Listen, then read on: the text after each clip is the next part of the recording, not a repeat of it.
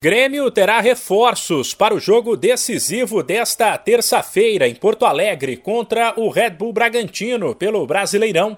A partida válida pela rodada 33 começa às 6 da noite, no horário de Brasília.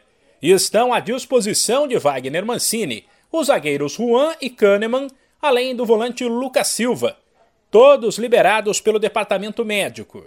Na verdade, Kahneman especificamente está relacionado mas ainda deve ser avaliado antes do jogo, por precaução.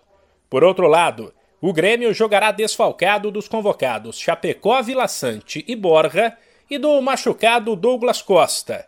Assim, uma provável escalação tem Breno, Wanderson ou Rafinha, Jeromel Kahneman e Cortez, Lucas Silva, Sarará, Alisson, Elias e Ferreira, e mais à frente Diego Souza. A situação do tricolor é desesperadora. Com 21 pontos ainda em disputa, ele está na vice-lanterna, sete pontos atrás do Bahia, primeiro time fora da zona de rebaixamento.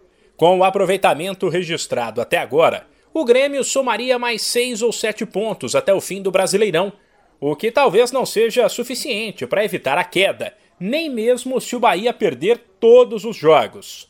Sem esquecer que o time ainda tem que ultrapassar Esporte e Juventude, que também estão no Z4. O que pode teoricamente favorecer o Grêmio é o fato de o Bragantino estar focado na final da Sul-Americana, no sábado.